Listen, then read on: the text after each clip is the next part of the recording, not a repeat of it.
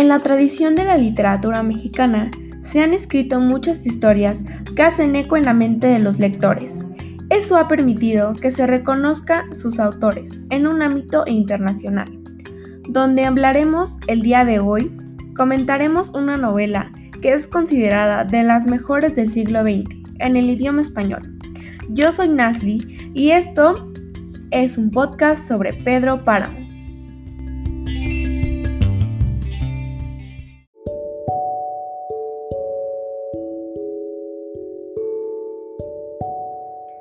La novela Pedro Páramo, del autor mexicano Juan Rulfo.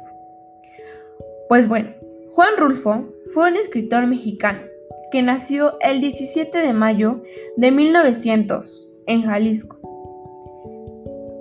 Él fue un novelista, cuentista, fotógrafo y editor.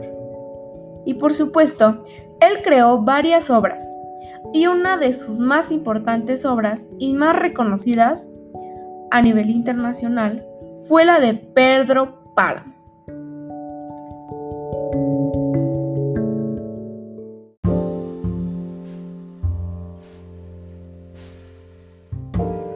Pues bueno, la novela de Pedro Páramo, como ya sabemos, del autor mexicano Juan Rulfo, da a hablar de esta obra es poner un acento especial en la literatura en español. Desde su publicación ha influenciado a grandes escritores del siglo pasado.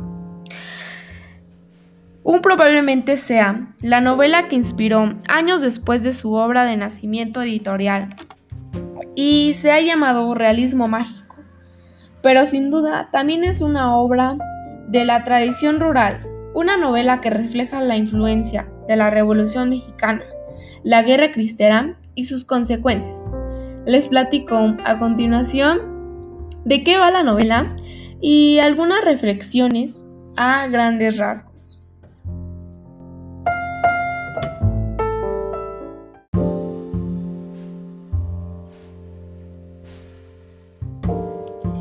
La historia trata sobre un individuo de nombre Juan Preciado, que está en la búsqueda de su padre, el mismísimo Pedro Para, un cacique dueño de un pueblo llamado Comala en voz de sus habitantes, es más caliente que el propio infierno.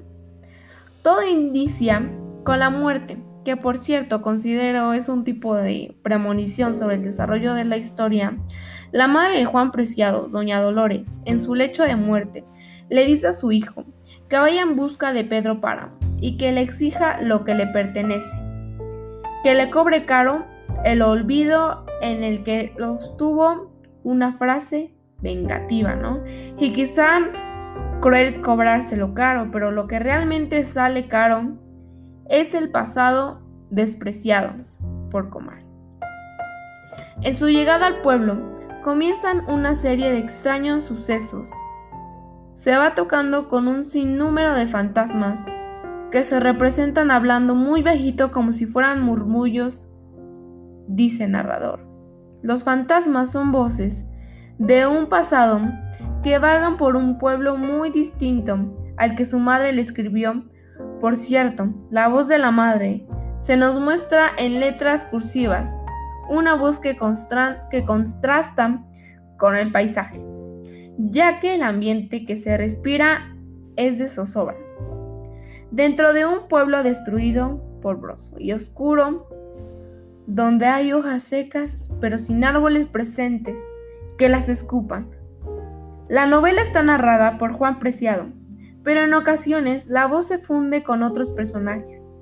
Avanzando en la narración, se cuenta una parte de la influencia o de la infancia de Pedro Páramo y de cómo llegó a tener a través de sus corruptos y delictivos actos las tierras de Comala y su hacienda.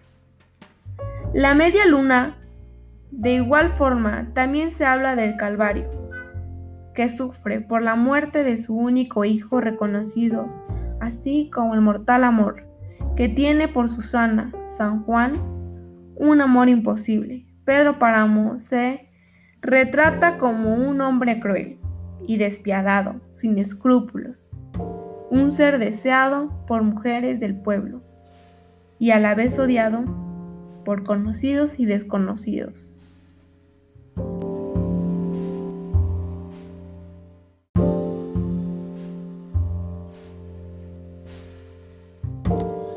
Por esta sección se dejan ver entre líneas diversos temas que en la actualidad siguen siendo un lastre social, como por ejemplo la trata de personas, la violación, el cacicazgo, los estragos negativos de la revolución, el abandono de la clase campesina y el poder del dinero sobre los pobres. Una de las características que tiene esta novela es un lenguaje altamente fonético, sobre todo en los nombres de algunos personajes y los lugares que se mencionan.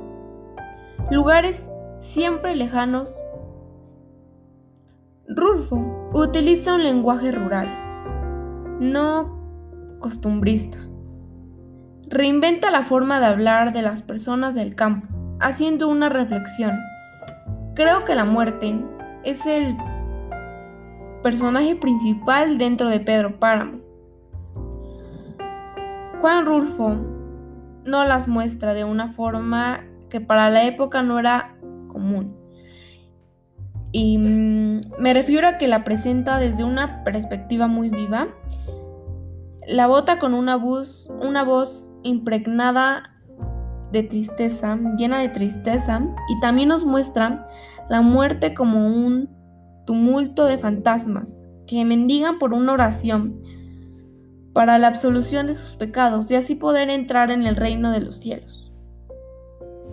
Ya que en vida no fueron tomados en cuenta por la iglesia o serán los estados del clero a mitad de la novela. El narrador Juan Rulfo,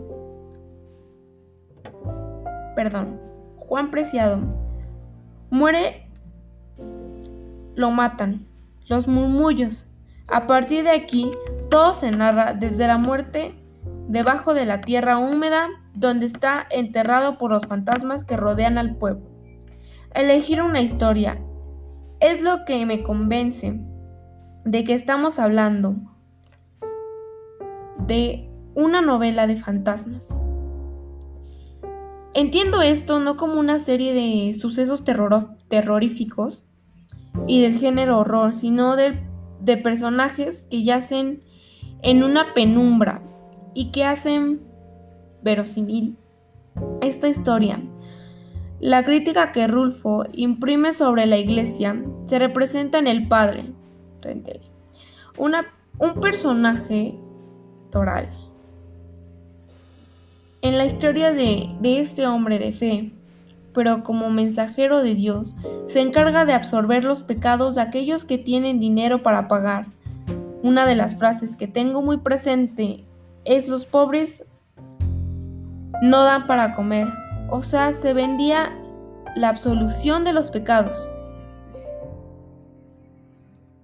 Esto está muy presente en los pobres, ya que mm, no dan para comer. O se vendía más bien la absolución de los pecados. Y esto es un ejemplo sobre lo que vivía en los campos rurales de México por revolucionario.